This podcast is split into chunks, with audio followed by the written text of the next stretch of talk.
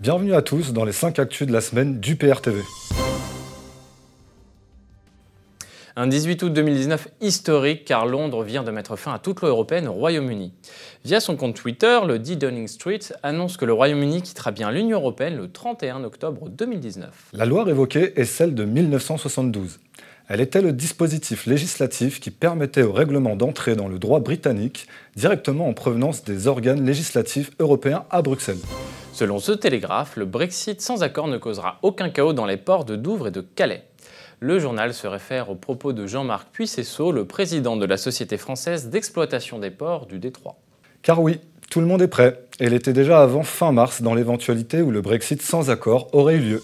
Alors que le Brexit approche, Jeremy Corbyn lance une stratégie afin de pousser Boris Johnson à la démission et ainsi de prendre la tête du gouvernement pour éviter un Brexit sans accord. Mais la partie est quand même loin d'être gagnée. Jeremy Corbyn, qui était longtemps resté flou sur sa position sur le Brexit, se dévoile.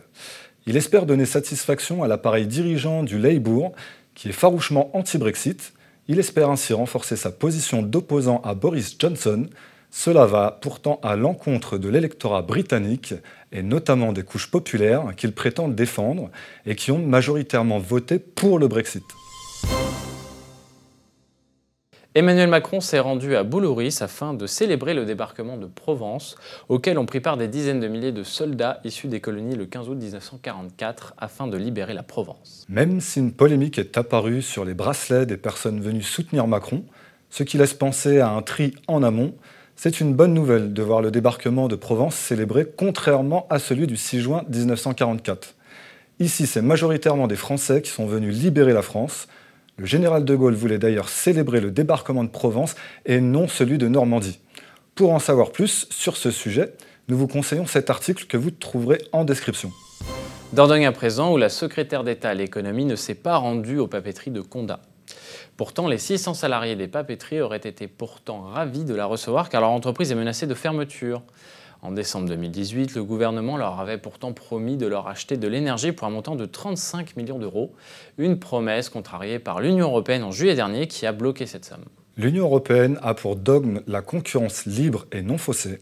Toute aide étatique est donc proscrite, ce qui a pour conséquence de laisser s'effondrer des fleurons importants de l'industrie française. Cantines, crèches, collecte des ordures, le Sénat restreint le droit de grève aux agents territoriaux. En effet, la loi de transformation de la fonction publique qui a été promulguée la semaine dernière étend le service minimum en cas de grève des fonctionnaires des collectivités locales. Le message est digne d'un régime autoritaire. Le droit de grève est mis à mal. En plus des risques manifestes pour sa sécurité en cas de manifestation, maintenant en cas de grève, les réquisitions risquent de se généraliser. Des médecins français alertent contre les pénuries de médicaments. Ils mettent en cause notamment la délocalisation de la fabrication des principes actifs. La course au profit conduit dans ce domaine à mettre en danger la vie des patients. Rappelons que l'article cent soixante-neuf du traité sur le fonctionnement de l'Union européenne associe la santé aux lois du marché. Notons que les médecins cités dans cet article demandent la création d'un établissement pharmaceutique non lucratif, c'est-à-dire d'un établissement public pour réguler l'approvisionnement en médicaments. Une importante polémique s'est déclarée autour de la mort du milliardaire Jeffrey Epstein. La thèse du suicide est remise en cause par une partie de l'opinion qui souligne des incohérences. Rappelons que cette affaire a aussi de l'écho en France. Car dès juillet, après son arrestation, l'association Innocence en danger avait adressé un signalement au procureur de la République de Paris pour alerter sur l'acquisition d'une résidence parisienne par le financier. L'association précise aussi qu'une des victimes de Epstein aux États-Unis affirme avoir beaucoup voyagé avec lui en tant qu'esclave sexuel, et notamment à Paris. Le P I B allemand se contracte de zéro virgule un pour cent au deuxième trimestre, ce qui laisse craindre à une récession. Ce chiffre marque un coup de froid après le rebond de zéro virgule quatre point du P I B au premier trimestre. L'industrie allemande, très exportatrice, est dans le rouge. Une récession est possible pour deux mille dix-neuf. L'Allemagne fait les frais du tassement de la demande européenne et de la guerre commerciale sino-américaine. Elle aura d'autant moins intérêt à rester dans l'euro, dont le principal avantage était de procurer des excédents commerciaux importants. Ceci pourrait être lourd de répercussions dans les prochaines années. Élection présidentielle au Guatemala, victoire du conservateur Giammattei. Le candidat de droite a largement battu Sandra Torres pour succéder à Jimmy Morales à la tête d'un pays marqué par la corruption, la misère et la violence. Libéral et conservateur, Giammattei succède à un président que la majorité des Guatémaltèques désapprouvait. En dépit de son score flatteur, la faible participation ne permet pas au nouvel élu de se prévaloir d'un quelconque état de grâce. De fait, depuis la fin de la guerre civile, la population n'a pas vraiment vu son sort s'améliorer, d'où sa tendance à l'émigration. Déforestation en Amazonie à présent, le directeur limogé lance un appel aux scientifiques. Le président brésilien a permis une accélération drastique de la déforestation en levant les mesures de protection du poumon vert du monde. Il avait limogé le directeur de l'Institut national de recherche spatiale qui était chargé de mesurer l'évolution du phénomène. Ce dernier était accusé de propager de fausses rumeurs nuisibles à l'image du Brésil, mais celui-ci a décidé de ne pas se taire. Bolsonaro a été élu grâce à une coalition hétéroclite dans laquelle le lobby de l'agroalimentaire occupe une place importante. Pour ce dernier, la protection des forêts était le verrou à faire sauter, d'où le limogeage du directeur de l'Institut, dont les protestations ne sont toutefois pas restées sans écho.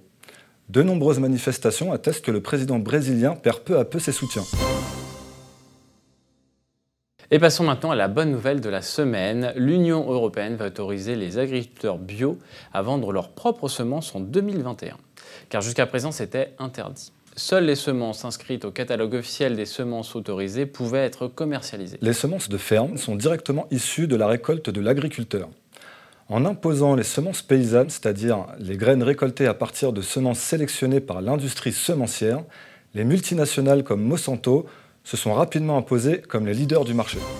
Et voilà, c'est tout pour cette édition. Nous vous disons à très bientôt pour une nouvelle vidéo. Et d'ici là, n'hésitez pas à réagir à toutes ces nouvelles dans les commentaires.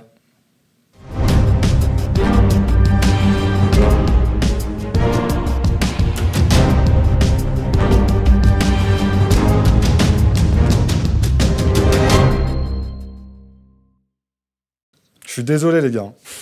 Non mais tu perds à ton coup, c'est pas grave. Ouais, il n'y a pas de souci, je paye mon coup. Enfin, ce soir, non. La prochaine fois. Voilà, t'as vu comment il se dédouane?